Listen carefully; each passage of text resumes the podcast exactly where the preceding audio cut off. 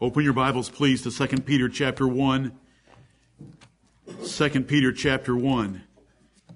Our Lord Jesus Christ was made weak in his flesh for his humiliation and incarnation, and he was put to rest in the tomb of Joseph of Arimathea.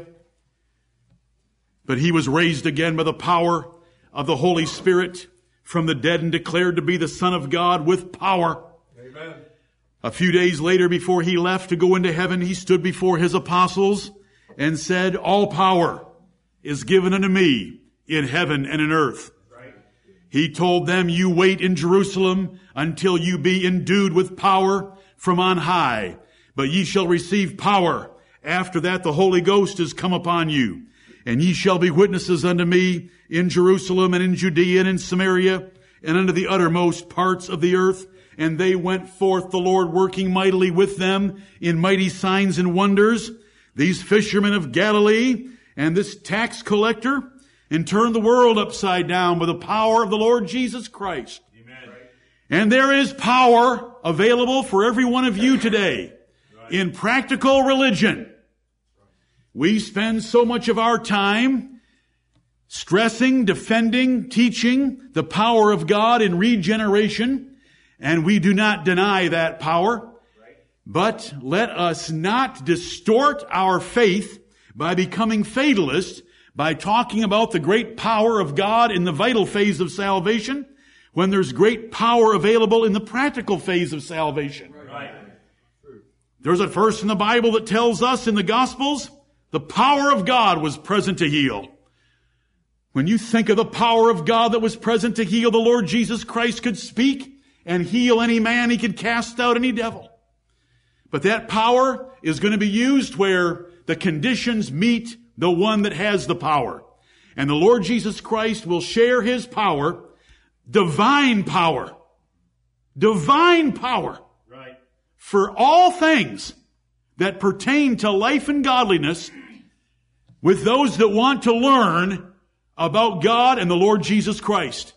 He will share with them, and that will include the promises of God, which was only three months ago, which I declared to you in two services about the promises of God that will help you become partakers of the divine nature and escape the corruption that is in the world through lust. That is all practical. We are not fatalists in this church. Amen. The apostle Peter is not writing them about what God has done for them. He's writing about what God has made available for them that they should take advantage of. And it began with the words, grace and peace be multiplied through the knowledge of God and of the Lord Jesus Christ. Amen. So without any way of inter- much way in the way of introduction, I just want to get started. I am going to finish on a timely basis, but we are going to have to move through some verses because I want you to get one lesson. You better go out of here and believe in knees. K-N-E-E-S. Knees for meeting Jesus Christ. Right. You better be thinking about tears for meeting Jesus Christ. You better be thinking about panting. You better be thinking about being thirsty about meeting God and the Lord Jesus Christ because it is those that pursue Him and you had some wonderful passages just read to you.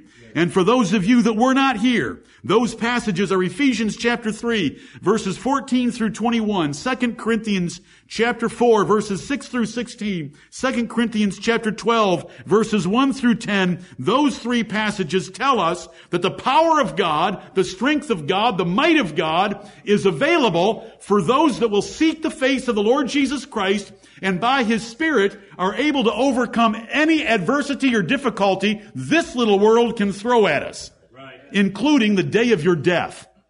You can rejoice and go to meet Him. The martyrs went rejoicing in great pain and suffering, and we're going to go out of this world a whole lot differently than that because of witty inventions in the spirit of Proverbs 31, 6 and 7, where it says, give strong drink to him that is ready to perish. Mood altering, pain altering chemicals are designed by God and promoted and prescribed by God. But you won't need very many of them if Christ is central in your life. Right. I hope that some of you enjoyed 18 minutes and 50 seconds of the supremacy of Jesus Christ. If you didn't take the time to watch it, you might as well leave. Because I don't have anything for you. Because it is Christ central that gives you the power of God to be a partaker of His divine nature. We don't become little gods. Can we get that out of the way really fast? You're not going to become partially omniscient or partially omnipresent by partaking of His omniscience or omnipresence in 2 Peter chapter 1 you are going to take on his moral characters and qualities and traits that are reflected in the Lord Jesus Christ by putting on Christ and living like him. Right. And that's being a partaker. And the brother that first read said, being filled with all the fullness of God. Is that partaking of the divine nature at all? Being filled with all the fullness of God? Well, that's not his infinite, eternal, invisible nature. Those are the moral characters and traits of the Lord Jesus Christ. And knowing His love for us, and that love will flow through us toward each other. Second Peter chapter 1, let me read the first four verses and let's tear some of these uh, phrases apart so that we can understand them in this long sentence. It's a single sentence. I read it to you. Second Peter 1, verses 1 through 4. Simon Peter, a servant and an apostle of Jesus Christ. To them that have obtained like precious faith with us through the righteousness of God and our Savior Jesus Christ. Grace and peace be multiplied unto you through the knowledge of God and of Jesus our Lord, according as his divine power hath given unto us all things that pertain unto life and godliness through the knowledge of him that hath called us to glory and virtue, whereby are given unto us exceeding great and precious promises, that by these ye might be partakers of the divine nature, having escaped the corruption that is in the world through lust. Amen and amen. You can beat your lust. You can escape the lust of this world by putting on Christ and learning of God and learning of Christ and believing the exceeding great and precious promises He has given. The higher Christ rises in your life, the lower lust will fall until you can escape their claiming power on you. Young men, are you all listening to me? I am a young man. I was a young man. Whatever you want to believe about my age. But the power of lust in a young man is very great. But you can defeat that by having Christ central, Christ supreme, Christ rising, lust falling. You can defeat those lusts that you do not think are defeatable. But it is, it must be centered around the Lord Jesus Christ and the knowledge of God. It is not the church. It is not social activities. It is not Bible quizzing. It is not memorizing Bible verses. It is not the church. It is not the doctrine. It is not the five phases. It is Christ and Him crucified. It is God on His throne. It is God's grace in Christ. It is Jesus Christ, unsearchable riches that you delight in and that you delight in Him for His sake. It's going to prayer, not asking anything for yourself except the greatest thing you should always be asking, and that is to know Him better. You can defeat those lusts. You do not have to sin presumptuously every day, every hour, every minute when some shapely young lady walks by you. You may defeat lust And it's right here in front of us. It's growing in knowledge. We want our church to be God-centered and Christ-centered. We want this pulpit to be Christ-centered. We want everything to be putting up Jesus Christ, the Lord Jesus, because in the Lord Jesus, we see all that God is able to give us about himself. Our brother Stephen read to us from 2 Corinthians chapter 4, the God that commanded light to shine out of darkness. Is that pretty impressive to you? It was pretty impressive for me to say that you can defeat your lust, right, young men? Now I know that none of you want to nod in here because you want everyone else to think that you're a monk. But it's impressive. Both are impressive, but both are possible, both are probable, both are definite for those that will put Christ up. Right. I am not going to take long. I just want you to get the simple message When was the last time you got on your knees and begged God to show you his son? Don't you ask for anything else? You selfish little twerps. Why would you ever ask for anything else right. compared to that? If you'll get that right first, everything else will take care of itself and you'll hardly mind anything else going on in your life. And it's then that you'll have the power of God at your disposal because Christ will be central in your life and God will hear your prayer requests.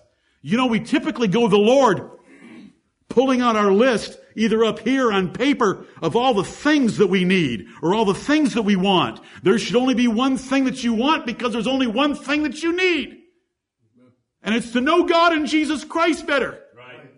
And this is a crescendo.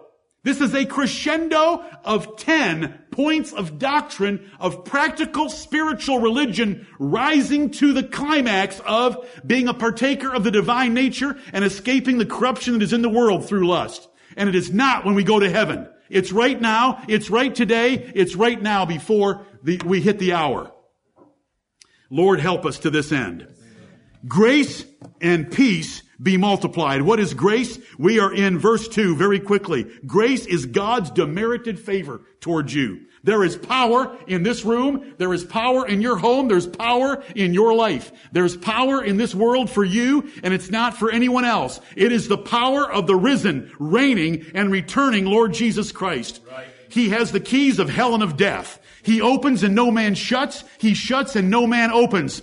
He has absolutely unlimited power to help you live a victorious, successful, joy-filled Christian life in spite of anything the devil, the world, your flesh, and your own sins can throw at you.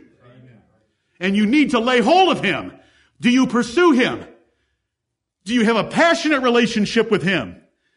If you don't repent of it right now, you are such an ungrateful wretch what is filling up your life? You say, I'm too busy. Quit something. There's 168 hours in a week. Pursue the Lord Jesus Christ. Go back into your prayer closet. Get back into your Bible. Read another chapter. If you need the chapters to read, call me. I'll give you chapters to read. We just had three passages of scripture read to us that are astounding. When I'm on my deathbed, if you don't know what to read to me, read those three passages of scripture from March 29, 2015, because I want that power in that day. I want the, by God's grace, I'll have that power whether you read it to me or not.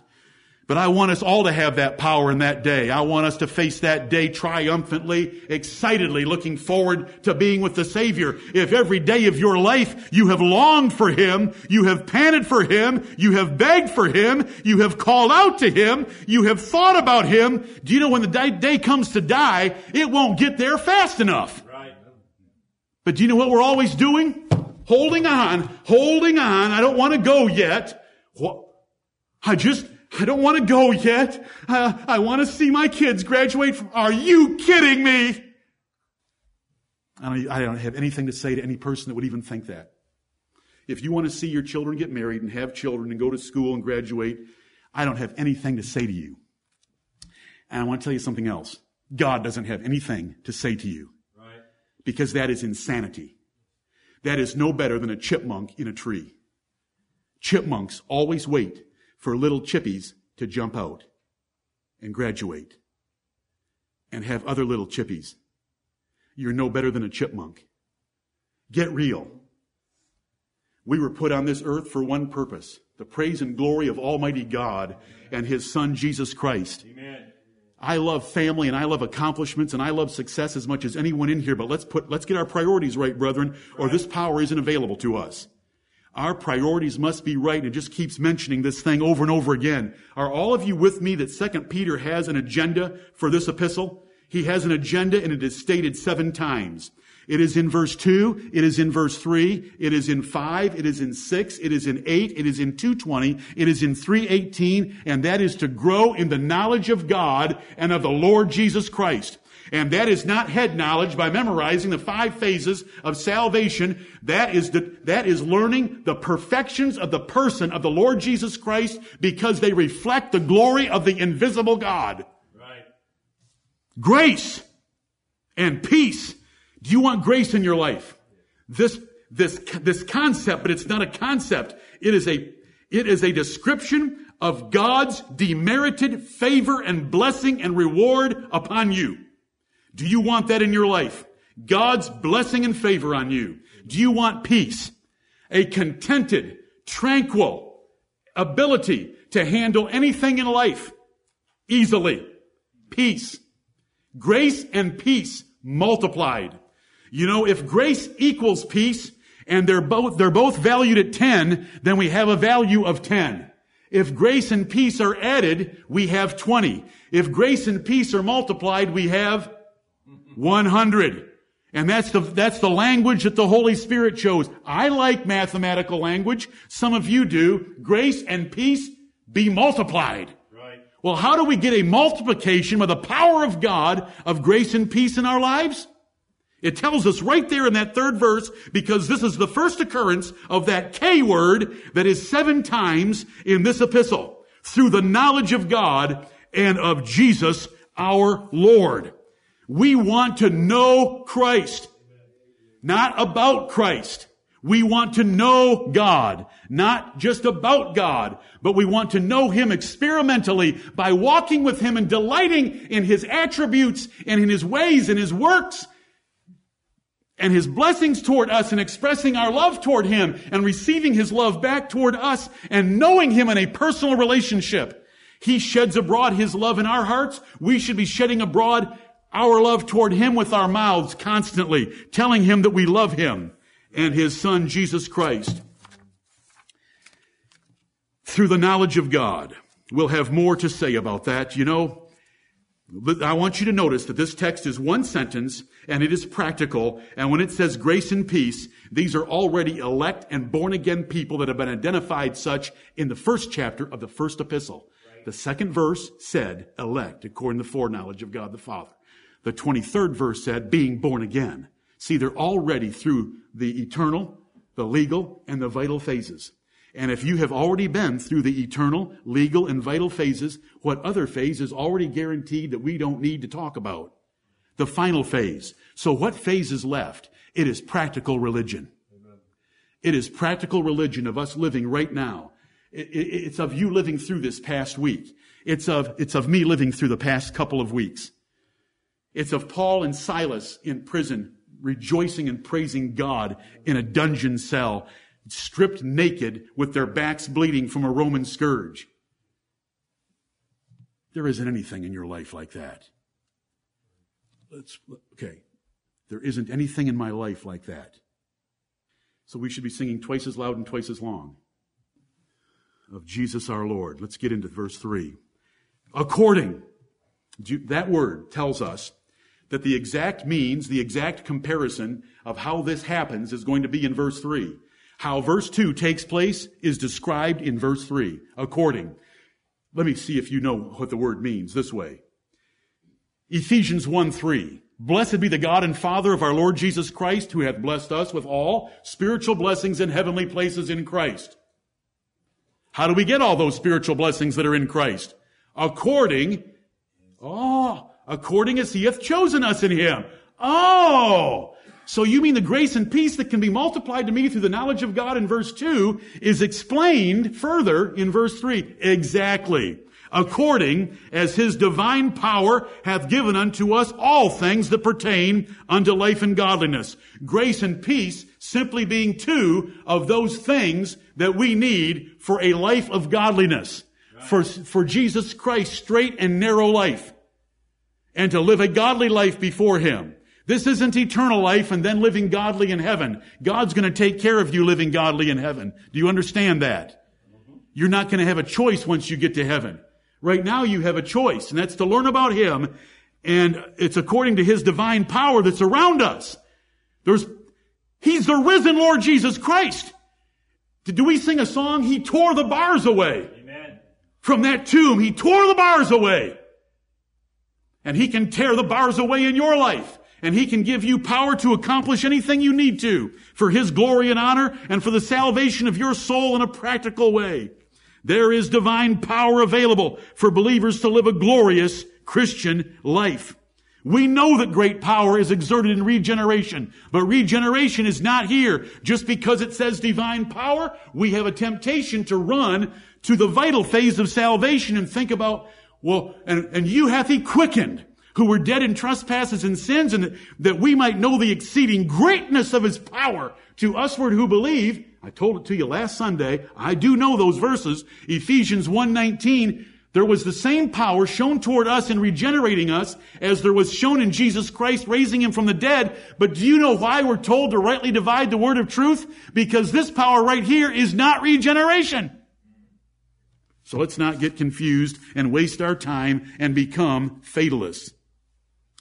Did you hear 2 Corinthians 12? My strength is made perfect in weakness. Therefore, we need negative events in our lives. Right. We need negative events in order for God's strength to come through us. Is that talking about the eternal phase of sal- the final phase of salvation? No, it's talking about right here, now, presently in this world.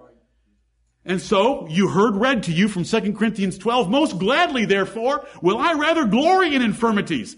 I'm going to get excited about distresses and all the things that God can bring into my life because if I'm pursuing Him, He is going to give me grace to walk right through them, smile right through them, rejoice right through them, live above them. And what is that? That is divine power. Okay. Do you understand that? It's divine power. Because Paul wrote, speak, because God spoke to Paul and Paul wrote it, my strength. Right. If God is saying my strength, what kind of power is it? Divine power. If God said it's my strength, is it decent power? It's divine power. How do we get that power? It's stated again, repetitively in that third verse. Look at the second half. Through the knowledge of Him that hath called us to glory and virtue. It is through the knowledge of the Lord Jesus Christ the glory of the invisible God is present in learning about the Lord Jesus Christ. You can't handle God. Your glorified mind won't be able to handle God because He's God.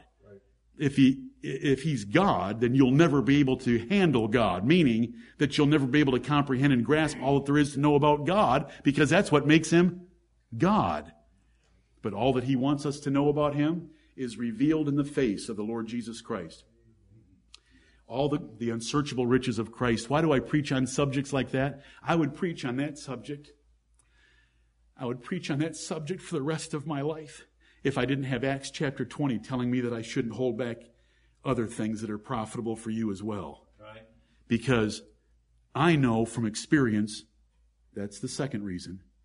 And I know from the authority of God's word, that's the first reason, right. that all other things take care of themselves when Christ is supreme when Jesus Christ is sitting on the throne of your life and you are embracing Him, you're not asking Him for anything but to know Him. You are not asking for anything but to know His love better. You are not telling Him anything but how much you love Him and are thankful for all that he is and all that he has done. And though he were to send your soul to hell, his righteous law approves it well. But you are thankful that he is not ashamed to call you brethren and you have love with the Lord Jesus Christ in prayer. Everything else takes care of itself. You jump up, the hot water heater blows, it damages three walls in the room, wherever it is. You repair it, you pay for it, you say, you just hire it out. You call, where's the telephone book? I'm not going to fix that because that'll take me away from knowing the Lord just changes your whole perspective. Right. When you want to go do something with your wife, you're not going online thinking about some neat place to go on vacation. Oh, we can, we can go river rafting. Should we call it wiva wafting?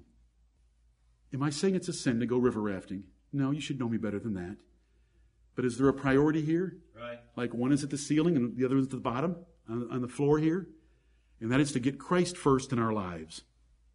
According we have an explanation in verse 3 to verse 2, and it's one long sentence, and it's a crescendo, and if God will be gracious to us before, and it won't be today, I will show you the 10 points of doctrine for practical religion in these four verses. And they just keep rising, rising, rising to where we escape the corruption that is in the world through lust and are partakers of the divine nature. Power. so you understand from Nathan's reading, 2 Corinthians chapter 12, my strength, that's the divine power, my strength is possible in your weakness. And so we become weak and God's able to give us strength. So we're looking at verses in the Bible that help us fill out the sense that this is not regeneration. This is for practical, successful, victorious Christian living. Look at Romans 15. Keeping your finger there at 2 Peter chapter 1, but look at Romans 15 and let me give you a verse that I've told you has become one of my favorites. And uh, we, we, I mention it from time to time, and so you should be familiar with it, but we want to go after one part of it. Verse 13 of Romans 15. Now, the God of hope. So we're talking about that God and knowing about Him, and so we quickly learn something right off the bat, that He's the God of hope. God, he's the God of hope. Hope. It's a, it's a wonderful, wonderful word. It, it, means expectation of positive things for the future. It means I had fainted unless I had believed to see the goodness of the Lord in the land of the living. Now the God of hope. Are we, are we okay? Can we, can I go ahead? Now the God of hope. Let's look at these words. Fill you. That takes power. Fill you with all joy. That takes power to give you all joy. Have you ever felt all joy? All joy. There's no more room to take any on board. Lord, I'm full. You say you sound like a Pentecost. Well, maybe once in a while they sound right. It's rare. I'm full of joy. I can't take any more. You say, how is that possible? Nah, forget it. I'm no example for anything. I didn't know how I could be any happier this morning. Now the God of hope fill you with all joy and peace in believing. There's that like precious faith. The only part of this, the only role you have in this verse is believing. That is knowing God, learning God, the like precious faith that learns of God and learns of Christ. That's the only part you have in here because God's doing the rest. Now the God of hope fill you with all joy and peace. That takes divine power to fill a sinful, wicked creature that is still, still down here in this flesh encrusted, flesh corrupted body that we have and fill you with all joy and peace. And it tells you how it's done by the power of the Holy Ghost. And see, for, you know, I'm not preaching to you about speaking in tongues. We're not going to have a baptism this afternoon and wait for somebody to pop up and start babbling in some gibberish. What we're looking to do is to walk out of here victorious to serve the Lord Jesus Christ. And you can be filled with all joy and peace by the power of the Holy Ghost. There is power available. How do you get it? I just told you there's only two words in this verse that are for you. In believing. Do you believe about the power of the Holy Ghost? Do you believe that God has revealed himself in his son Jesus Christ? Are you wanting to learn more about him? Look at Colossians chapter 1. The time is a wasting so quickly. Colossians chapter 1. I want to show you verses that speak about the power and might of God that are of a practical sort only, that are not talking about the vital phase of regeneration or the final phase of resurrecting our bodies from the graves, but are right now to live joyfully and peacefully with all things that pertain to life and godliness through his power. Colossians chapter 1 and verse 11, strengthened with all might according to his glorious power. Look at those words. These are not my words. These are God's words. And he knows that we love every word of his word. Strengthened there's, there's power, strengthened with all might. How much might? All might. According to his glorious power. Unto, this is what his strengthening with might and his glorious power will help you be able to do. Unto all patience. What is patience? Cheerfully enduring negative events. All patience. All patience and long suffering, putting up for a long time with painful events, with joyfulness, doing it joyfully and cheerfully. Look at this combination. This is not what natural men do, but you were able to do it. We're able to do it. This, you can't even fulfill this verse without there being problems in your life because you have to be suffering. But you're suffering long and you're doing it cheerfully and you're doing it joyfully. And how do you do it? Because you've been strengthened by divine power that has given you all things that pertain to life and godliness. Because the life of the Lord Jesus Christ, the life of a successful Christian is being patient, is being long suffering, and is living joyfully, and we're given that by divine power. Are you with me? This is practical. Do not get confused. I will not let this church become a fatalistic church like the primitive Baptists, where they want to take every verse and run it to the vital phase of salvation or some other phase. And I do not like naming names very often when it goes in that direction, but I want you to understand exactly what I'm saying. We do not want to be fatalists. We do not want to look for regeneration before faith in every verse in the Bible.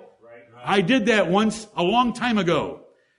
35 or 40 years ago, wanting to find regeneration before faith everywhere in the Bible. That's a doctrinal equation that is taught in scripture, but there is so much more than that.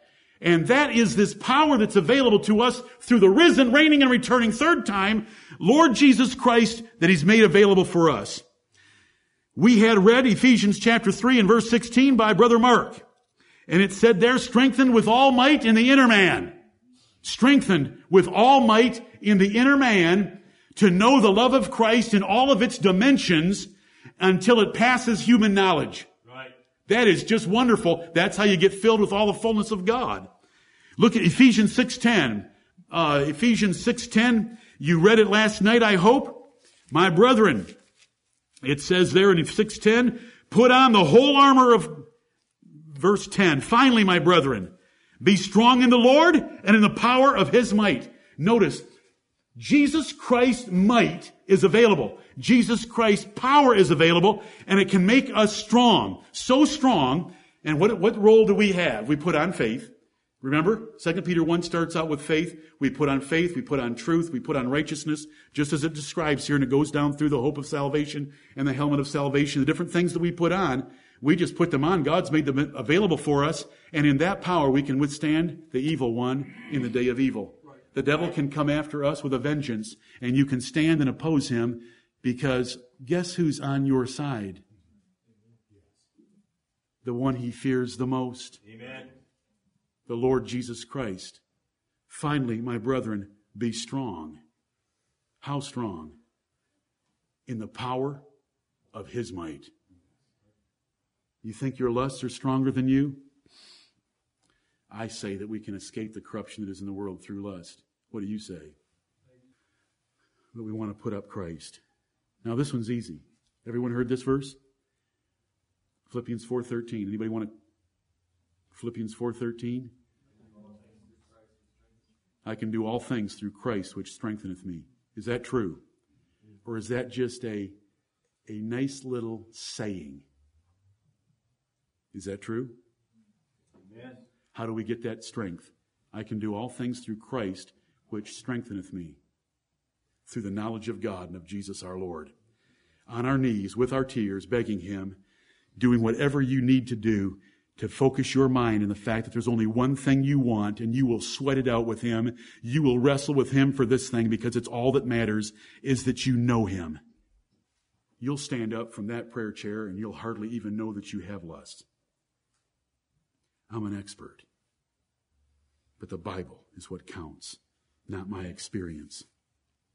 2 Timothy 1 8. 2 Timothy 1 8. I just want to show you that the divine power is practical power for successful Christian living. 2 Timothy 1 8. Be not thou therefore ashamed of the testimony of our Lord. Paul's writing his last epistle.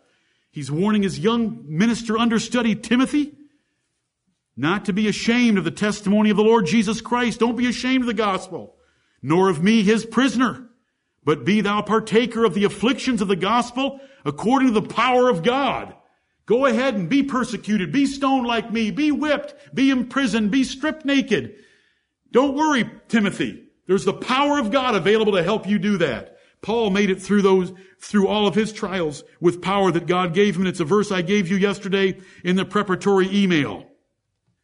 There's so many other verses I don't have time for them about the practical power of God. It's given unto us all things. hath given unto us all things. What are all, those all things? All the things we need to live a perfectly successful, fulfilling, and pleasing life to Almighty God. Everything we need. You know, we, we look at Galatians 5, 22, and it says, the fruit of the Spirit is love, joy, peace, long suffering, gentleness, goodness, faith, meekness, temperance. And we get those nine. We go over to Ephesians chapter 5. We get a few more. We add them all up. And we see all these things that we should be living, and we say, I just can't do all that. I just can't be joyful all the time. I just can't be long suffering. I can't be patient. I, I'm just not very gentle. I'm just not very loving. Oh, you can't do these things. But it says his divine power hath given unto us all things that pertain unto life and godliness. Look at 2 Corinthians chapter 9. 2 Corinthians 9. Lord, help me. I'm running out of time. 2 Corinthians 9, verse 8. God is able to make all grace abound towards you. When it says God is able, that little word able, that is talking about uh, power. That's talking about ability to do work. God is able. God is able, 2 Corinthians 9, 8, to make all grace. How much grace? All grace. What is grace? God's demerited favor and blessing and reward towards you. God is able to make all grace in 2 Corinthians 9, 8 abound towards you that ye always having all sufficiency in all things may abound to every good work. Everything you need to fully please God, He gives you abounding grace by His strength and power. God gives it and you can do anything that God asks of you. May the Lord bless us to believe that and to lay hold of it and do it. A life that pertains, the, all things that pertain unto life and godliness we understand life here in a practical way of our practical life in this world. It is the straight and narrow way that leads unto eternal life. But the life here is, is the life of living for the Lord Jesus Christ. In 1 Timothy 4, 8 it says that bodily exercise profiteth little, but godliness is profitable unto all things, having promise of the life that now is and of that which is to come. But right, we're not there yet, so we want to worry about the one, the life that now is. The life that now is, how can we exercise ourselves unto godliness in this life that now is to please God? It's going to tell us in the last part of verse 3 of 2 Peter chapter 1, it is through knowledge again. Through knowledge, the vehicle, the means by which we get the power to please God in every part of our lives, defeating lust, partaking of the divine nature, is through the knowledge of Him that hath called us to glory and virtue. The life here is the Christian life, the spiritual life, the life of a disciple of Jesus. Godliness is a large inclusive character trait that describes victorious believers. It is religious sobriety with commitment to conform entirely to God's character. Godliness is a wonderful word. It chooses God's will for your life in contrast to worldliness or any other form of compromise. All it wants is God and to live like God and to live for God and to please God. Is God's power, His strength, His might felt, known, seen, and proven in your life? Are you proving to this congregation that God's power, God's might, God's strength is in you? Are there lusts you can't put down, but always struggle and lose to them? You need Christ. Right. You need to know God better. You need to know the Lord Jesus Christ. Are you able to forgive others freely and fully as God in Christ forgave you, especially those that you're the closest to, like your spouse or your siblings? There's power in Christ to do that easily, joyfully, excitedly. Can you, have you flushed all bitterness toward every other person in your life? You can. You can do it easily. You can do it excitedly. How? Through the knowledge of God and of Jesus our Lord. Learn more about God and the Lord Jesus Christ. Seek Him. Seek Him in the pages of Scripture. Seek Him by asking for more of the Holy Spirit's power in your life, like it was read in the prayer of Paul for the Ephesian saints, that God would strengthen them with all might in their inner man to know Christ in four dimensions of His love until they're filled with all the fullness of God. You will love to forgive because God loves to forgive His children. Can you go a day, a week without sinning presumptuously? If not, why not? Are you able to bear up under multiple adversaries and thank God for them? Do chronic health issues or regular personal problems get you down? Why? Why? Right. Come on. Jesus died for you on the cross and there ain't nothing happening in your body even close to that. Can you control your tongue?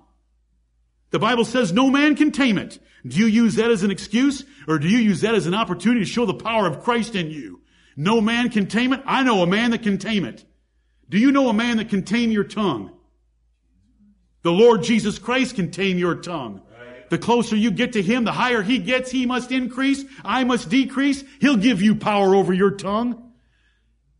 He'll fill that tongue with good, sweet, nice things. Somebody might even call you sweet.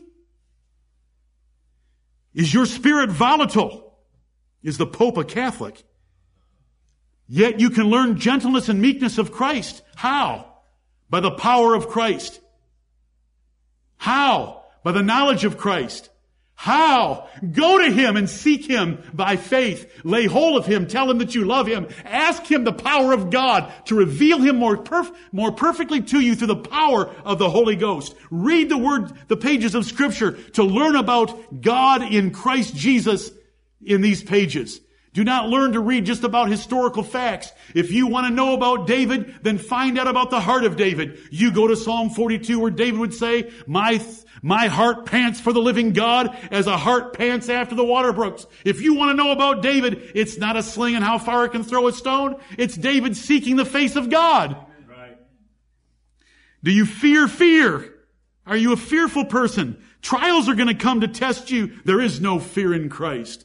Hebrews 13, 5 says, let your conversation be without covetousness, for he hath said, I will never leave thee nor forsake thee. Amen. So that we may boldly say, I will not fear what man shall do unto me. Who cares what man's going to do unto you if the Lord Jesus Christ is with you and he has said, I will never leave thee nor forsake thee. Could you die for him who died for you? It's easily, it's easily done by learning more of him. Why? And it's not just an intellectual equation. The more you learn of him, he gets closer to you. And the divine power, the spiritual might, the strengthening of God is available in your life. And it will stir up and strengthen your new man to be like a new man you've never had before. And it will weaken that old man and you can escape the claims of that old man on you to a greater degree. Look at verse 3, the last part. Through the knowledge of him that hath called us to glory and virtue. You know that right now you can have a glorious life. This glory and virtue, yes, God's called us to glory in heaven. Of course, of course, I believe that. But why would I want to put that into this text? Why would I want to put that God has called us to the glory of heaven and to virtue? Does that mean He's called us to virtue, virtuous living in heaven? Or has He called us to glory and virtue now? Yes, right. In 1 Peter, remember, these two epistles should be connected because it's the same audience reading the same epistle. Did Peter say in 1 Peter chapter 1 and verse 8 that knowing about Jesus Christ is sufficient to cause you to rejoice with joy unspeakable and full of glory? Uh, you mean before he gets here? Full of glory and rejoicing with joy unspeakable. That's knowing Jesus Christ now. He has called us to a life of glory in this world by successful, victorious, spiritual Christian living, knowing Him and rejoicing in the glory of God that is in the face of the Lord Jesus Christ, our brother, friend, high priest, bishop, shepherd, and everything else that he is to us. And virtue. The virtuous woman. You know, what is virtue? It is the nobility and purity of a person that wants to do everything that is morally right, pure, honest, good. The virtuous woman is how you think of the word typically in Proverbs chapter 31. Every young man in here that isn't married, do you want a virtuous woman? Do you want to marry a virtuous woman? Find the woman that loves Christ the most. Right. Amen. Period. The woman that loves Christ the most. It doesn't matter if she invited Jesus into her heart. It doesn't matter if she's been baptized. It doesn't matter if she can quote Bible verses. The woman that loves Christ the most will be the virtuous woman that you want. Now, most of you are already married. Do you want to have a better wife? Don't send her to the bookstore to buy a book on Christian marriage. Don't think that the ladies' meetings are going to do it for you. Don't let her go to a seminar by some, you know, what's that Joyce woman out there in uh, St. Louis? That dyke isn't going to help you. Uh, if you want to help your wife be a better Christian woman, Do you know how you do it? Help her have time and encourage her and direct her to meet Christ.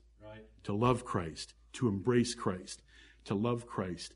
Help her be a Christ consumed woman, and you will have the best wife on earth. Because it says he's called us to a life of glory and virtue, whereby this divine power that's given us all things that pertain unto life and godliness includes exceeding great and precious promises. Whereby, verse 4, it's all connected. It's one sentence. Whereby, uh, how do we how do we get these exceeding great and precious promises? It's learning more about God and the Lord Jesus Christ. Right. Because this is all based on an increase in knowledge. Part of the knowledge of God is knowing His promises. Right. And God's given us promises. What kind of promises? Great promises. Great promises. Should we be content with that? No, they're, they're exceeding great promises. They're precious promises. They're exceeding great and precious promises. And three months ago, I preached two sermons to you on a Sunday that all the promises of God in Christ Jesus are yea, and in Him, amen. Now do you remember?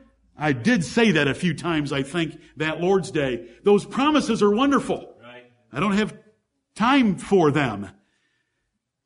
Whereby are given unto us exceeding great and precious promises in the gospel, in learning about God, in learning through the word, and by his spirit, these promises come to us, and part of the benefit of learning about God is learning of the promises he's given us. And by learning about those promises, we become partakers of the divine nature because it lifts us up out of this world to focus on things that are heavenly because of the incredible things he has promised us. You know, this past week I've been able to use some of those. I will never leave thee nor forsake thee. Should that lift you up out of this world? Everyone else is going to leave you and is going to forsake you. And most of them are going to leave you before they leave you at death. Now do you know what I mean when I say that? They're going to leave you before they leave you at death. And they're going to forsake you. But Jesus said, I will never leave thee nor forsake thee. And that lifts us up. Jesus said, let not your heart be troubled. Ye believe in God, believe also in me. In my Father's house are many mansions. I go to prepare a place for you. And if I go to prepare a place for you, I'll come again and receive you unto myself, that where I am, there ye may be also. Shouldn't that lift you up? Amen. You know, are you kidding? You heard, you heard me say something earlier today about three bedroom, two bath penthouse on the top of a cottage compared to in my Father's house are many mansions. Right. And all those promises of God in Him are in yea and in Him amen. And it is, look what it says. These, this, this power and this godliness and this life and this partaking of the divine nature is based on promises. Because promises are part of the gospel. The gospel is the good news, glad tidings of what God has done in Christ Jesus the Lord. And these things lift us up so that our affection and attention is heavenward instead of earthward. And so what does that do? We become partakers of the divine nature because we want to put Christ on us. By learning more of Christ, we want to put Him on us. And so we become partakers that way, and it's through the knowledge of Him. The knowledge of God and of Jesus Christ is not mere head facts. Because you have a good memory, because you have good intellectual reasoning, it doesn't even help you. Go as a child, a babbling child, to the feet of the Lord Jesus Christ and say that you want to learn of Him and that you want to sit on His lap and have Him bless you. Go to Him like Mary and, ha- and hear anything that He has to say. It is a personal search and appreciation for all that God is in Himself. It is desiring His will as much as His ways, lest we foolishly violate His will. We don't want to just learn about God's ways. We want to learn about God's will for us. It is life-changing knowledge so that your great goal is to please Him more. It is a passionate pursuit of Him, to love Him by word and deed much more. This is to know God and to know Christ. It is to plumb, praise, and proclaim His unsearchable riches in grace to you. It is accompanied by greater love of heaven and greater hatred of earth. It is obtained on your knees and by your tears more than facts, figures, and verses. It is sacrificial, making all else dung in comparison to Him. It is accompanied by greater love of holiness and greater hatred of any sin. It is deep and intimate and personal, not intellectual, superficial, or casual. It is not convenient, it is inconvenient. Because you go to Him and you, He sees the desire of your heart and soul. It is humbly flushing all that you are and have and could do to find Him. It is to stop asking for help or other things in your life, but this one thing you need most. It is to denigrate and despise all other competitors to Him. It is to crave Him and never be content with anything of life without Him. Lord, help us know you and your Son, the Lord Jesus. Yes. Whereby are given unto us exceeding great and precious promises. Oh, it is no worthless pursuit to pursue the Lord Jesus. Right. What starts coming back very fast are great, exceeding great and precious promises to us. What does it mean to be a partaker of the divine nature? It means to put on the Lord Jesus, the new man, which is made in the image of the Lord Jesus Christ. Colossians 3:10, Ephesians chapter 4. I'm out of time to go to these verses of scripture, but it means to put on the new man. Do you know who created the new man? The creator of the universe. Do you know what he created him by? Divine power. Do you know what he looks like? The new man looks like? The new man looks like the Lord Jesus Christ. He is the image of the invisible God. The new man reflects Jesus Christ, who is the express image of God. Colossians 3:10, Ephesians 4, and verse 24. You want to put him on. That is to be a partaker of the divine nature. We don't become little gods. We're not Mormons here. We're not even anything close to Mormons. What we want to do is to live the character traits of God that he has communicated to us through the power of the new man that Jesus Christ created that is Jesus himself in his character traits. Right. By this shall all men know that you're my disciples, by the love ye have one to another. Be ye therefore perfect as your Father which is in heaven is perfect. Matthew chapter 5. How? How so? By loving your enemies how does that come out of us? By putting on the new man. The new man loves to love even enemies. He said, that's impossible. That's just contrary to nature. Of course it's contrary to nature because it's the new man versus the old man. It's the power of Christ versus the power of the devil. And the one has already defeated the other. Having escaped the corruption that is in the world through lust. Come back on Wednesday evening and I'll help you understand what lust will get you. When you do what you want to do. Come, come back on Wednesday evening and I'll help you understand what you, what happens to you when you do what you want to do. Mm-hmm. Those are your lusts. But those of you that want to be Christians, you don't listen to your lusts and you hate your lusts and you do what God wants you to do. And that, be, that is a partaker of the divine nature because you're doing what Him and His nature does.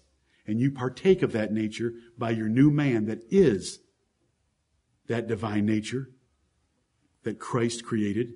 And you escape the corruption that is in the world through lust. All those lusts are going to take you down and down, and they are going to explode you and implode you from the inside out and destroy you and take you down to death and to hell and destroy every good thing in your life that is all the world has to offer is ultimate, total, terrible, painful, corrupting, perverse destruction of life.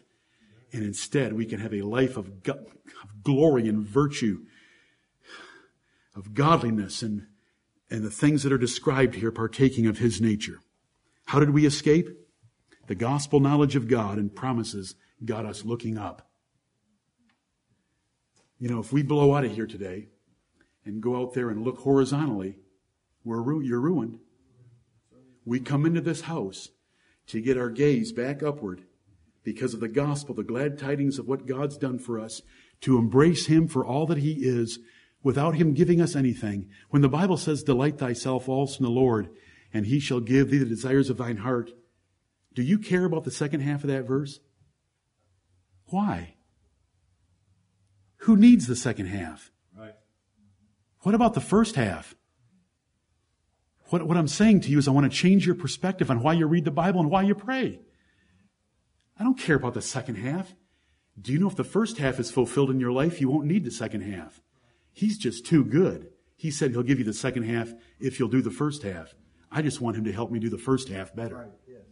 Delight thyself also in the Lord, and everything will take care of itself. You'll be saved from the corruption that is in this world through lust. You'll be a partaker of the divine nature. It is through the knowledge of God and of the Lord Jesus Christ that the power of the risen Savior is available for your life.